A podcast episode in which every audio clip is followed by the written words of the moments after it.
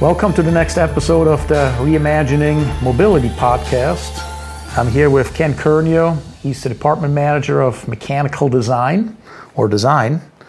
Uh, doesn't just have to be mechanical, I guess. Doesn't have to be. Doesn't have to be Ken. I'm sorry. No, that's fine. So, um, AVL or the mechanical or the design group, let's say, has transformed itself tremendously under your leadership over the last, let's say, three years. Tell us why and tell us how has it transformed. Well, I think the why is pretty obvious. The the whole market's changed. You know, we've switched from uh, ICE to so much more electrification that it's kind of forced us to to learn kind of new tricks. Right? You gotta you gotta kind of flow with it. So we've had to yeah develop new skills and learn new technologies that uh, you know a big part of the group maybe didn't have three years ago. Mm-hmm. You know, we focused so hard on uh, internal combustion over the years. We had some electrification projects, but you know, big focus was always in internal combustion. So mm. as we uh, as we moved into this technology, we've had to learn you know some new software. We've had to learn about uh, new requirements for the different uh, electrification components, things that you know again, in ICE, we didn't have to do. You know, we didn't do a lot of plastic components. Say, mm-hmm. now we're getting into much more plastic component design, and so mm-hmm. now you have to know what's it take to design a component for, you know, in plastics compared to aluminum or steel. Mm-hmm. You know, it's a lot of different requirements. So, um, you know, we've we've done some training. We've uh, you know outside and internal trainings that we have available to us. We've taken some of those to get people up to speed. We've run a couple R and D projects internally to help you know build the, the skill sets mm-hmm. with the people and the team yeah. so you know all those are great great ways to get some exposure and get ready for project work and so and then in the last two years especially you know it's been yeah a major switch and uh, most of our projects are electrification so the guys have uh, had to pick some of that up pretty quickly. Mm-hmm, mm-hmm. How much did the global organization help? I mean, there's no secret to the fact that Europe focused or went to electrify, not purely electric, certainly hybrid for a very long time, focus mm-hmm. from a propulsion system. So we developed a lot of expertise and know-how there. How much did that help you in training and re re-educating, retraining people, right? Yeah, well, we definitely took advantage of the uh, academy, the AVL Academy trainings that were available. So, you know, that was mm-hmm. developed mostly by Graz, and we were able to take some of those trainings. But even in project work, you know, knowing some of the colleagues over there, where you can ask questions, that's been a been a big help, mm-hmm. um, both in design and and really a lot in the analysis side of things. Mm-hmm. You know, utilizing their skills and having them help guide us a little bit on some of this yep. is very useful. So yeah, having that that global uh, those global colleagues that you can reach out to and get support is great. Okay. A conventional powertrain mechanical engineer makes a great electrification design engineer? Yes or no? And why? Yeah, it's really very dependent on the individual, right? Mm. Some people can make that transition pretty easy. It just kind of depends, uh, maybe the expanse of their background. You know, even though they were very much in, say, conventional technologies, some people have an interest in different areas and they kind of learn things on their own even right? And they can bring that to the table. Others others uh, maybe are just harder to make that transition. You know they struggle a little more just to pick those things up. Um, but i think it is it's really dependent on the individual. It, it, i can't just say that the whole group you know one or, has been one way or the other Mm-hmm. It's really, so it's a little bit of depending on the person, on the attitude yeah. he or she has towards electrification. Yeah, or just learning new things. In learning general. new you things. Know, some yeah. people get pretty uh, pretty comfortable yeah, yeah. with a certain thing, sure. and they like that. And when you ask them to, to pick up something new, it, it can be a struggle for some people. You know, they like their little their little area that they know really well because they're comfortable. Yeah. So getting people out of that comfort zone, for some people, it's a challenge, and for others they just go with the flow. You know, mm. they whatever whatever direction they need to go, they'll go. You know, and they'll pick it up. And uh, so yeah. So what do you rather have then, or who do you rather train to go into electrification? Somebody that has, let's say, five or ten years background in design on conventional, or somebody that comes out of school specifically focused on design for electrification? Which one do you rather have? Forget for a moment the experience. I know Yep, yeah, yeah. experience is obviously tremendously valuable, Yep. but who would you have more? Wow, that's a tough question. Um, you know, I guess when you when you look at like young guys coming out of college, kind of going into their first job, they've spent that time, you know, knowing how to learn. So to to some degree, that can help because they they're already coming in in that mentality of wanting to learn, learn, learn. Um, so in that regard, the young guys can be maybe a little easier at picking some stuff up, you know, because maybe they've been exposed to that technology now for 4 years in college, and so they their mind's already in that direction. So sometimes it could be a little easier with those guys maybe to make the transition. Okay. Um, but as you said, it, the the experience that someone brings to the table, not necessarily in the technology, but just the general experience in design, is a big contributor to how well someone does anyway in mm-hmm. general. You know, and how mm-hmm. well they can learn the new things. So. it, it's a tough question to really point to one Yeah, or the other and say it's the easier way to go um, because there's advantages in either. So Okay. If you had to explain to a layman what what does design mean, the design department do in AVL? Again, we already talked about from batteries to enclosures maybe for e-motors to complete engine development, the mechanical side or the design. But, but give us a little bit maybe a, a high level overview. What does design mean? It can mean so many different things, but for us as a mobility technology company, what does it mean? uh, I guess the easiest thing you could say it is is it takes the ideas and turns them into real components, right? So it takes it. I mean, it takes a team to come up with the concepts, right? Mm-hmm. The overall for designing anything. So you know, when I design a battery pack, there's a large group that goes into developing all the specifications and requirements for that battery pack.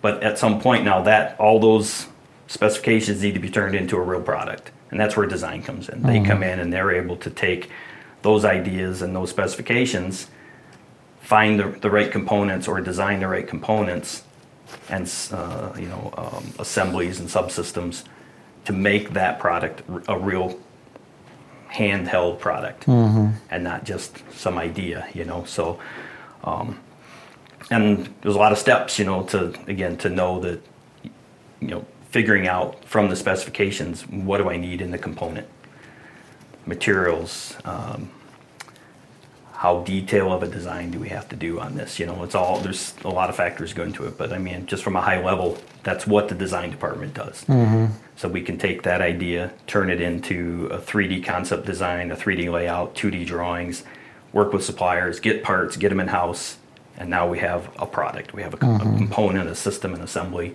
that's used for whatever purpose it was intended for mm-hmm. testing. Um, maybe it's a proof of concept design you're sending to your customer. Maybe it's going to be you know on the test beds. So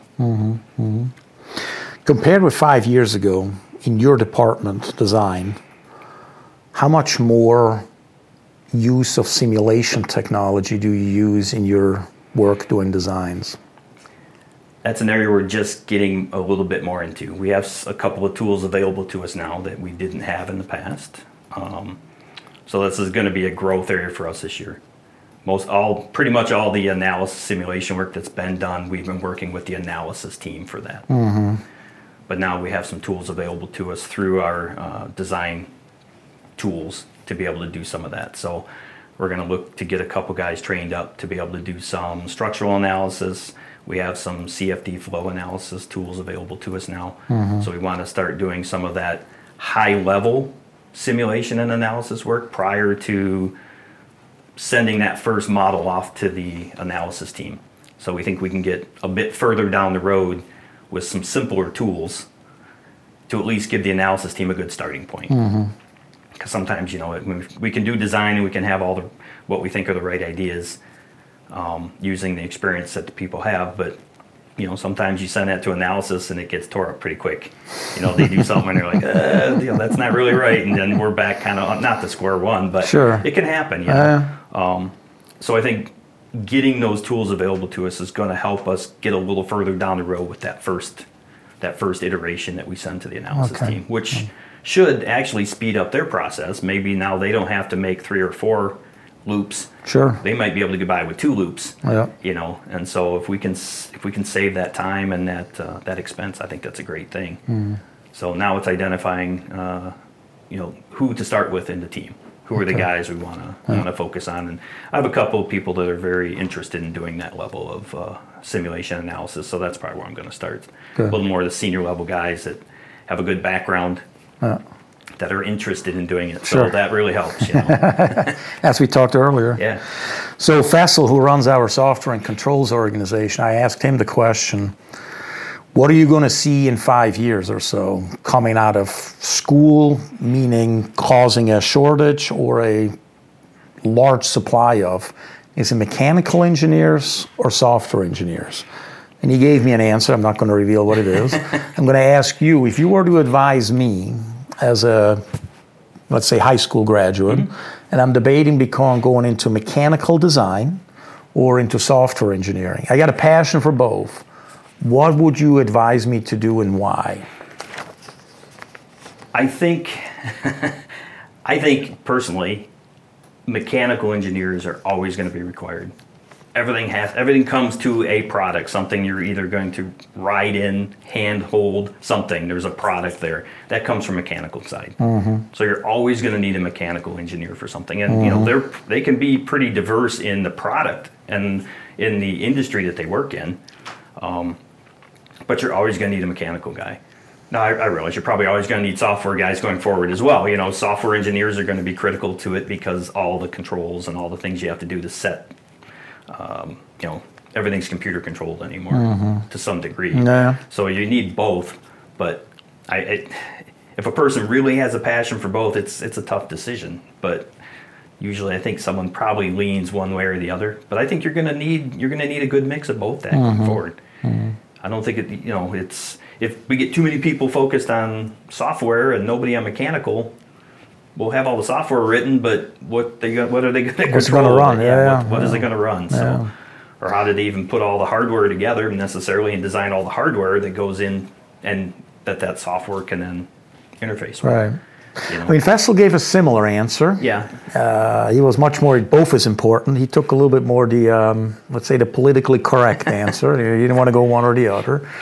Uh, when I then asked him about, well, what's what are you going to have more in five years? And he says, oh, clearly software. Everybody wants to jump to software because, again, the industry, at least mobility, right? Everybody talks about the software-defined vehicle and mechanical, which a lot of stuff that you do is design is mechanical, as you said, kind of becomes almost like, well, yeah, that's going to be there, no big deal. But we need software, right? And to your point, uh, tangible or intangible doesn't matter. It's both important. They are. But software without hardware, hardware without software, in the future and even today, is not going to do anything. Yeah, neither one, neither one is going to do anything Right. without the other. Yeah, they're very, very intertwined. Yeah. Um, yeah, that's. I don't know. I guess partially, again, my mechanical background for my whole life Sure. kind of leans, sort of pushes me in that direction. Yeah. I guess a little more, but uh, but yeah, they're both, like as you said, they're both very important. What you can't have one without the other. Yeah. Yeah. I mean, that's I think the reality of things. And if uh, you know, I realize with uh, ADAS technology and other things, there is a lot of work to do in software engineering and Yeah. all the, everything that goes into feeding that software information so it knows what decisions to make. I mean, that's a complex. Yeah. That's a very complex situation there. Yeah. But you know, again, it still needs a car. Sure. It still needs the hardware. So Yeah. yeah. Yeah. In the propulsion technology space for mobility, what's easier to develop in your mind and why? A traditional or conventional engine, gasoline engine, six cylinder engine, or let's say a battery and an e motor or a battery and an e axle? So the electrified propulsion system or the conventional propulsion system? What's What's easier or what's more complex and why? It doesn't Yeah, matter I mean, which I way you want to go. I mean, I think from a, a mechanical standpoint, Mechanical I, standpoint, I would yeah. say the electrified system is easier to develop.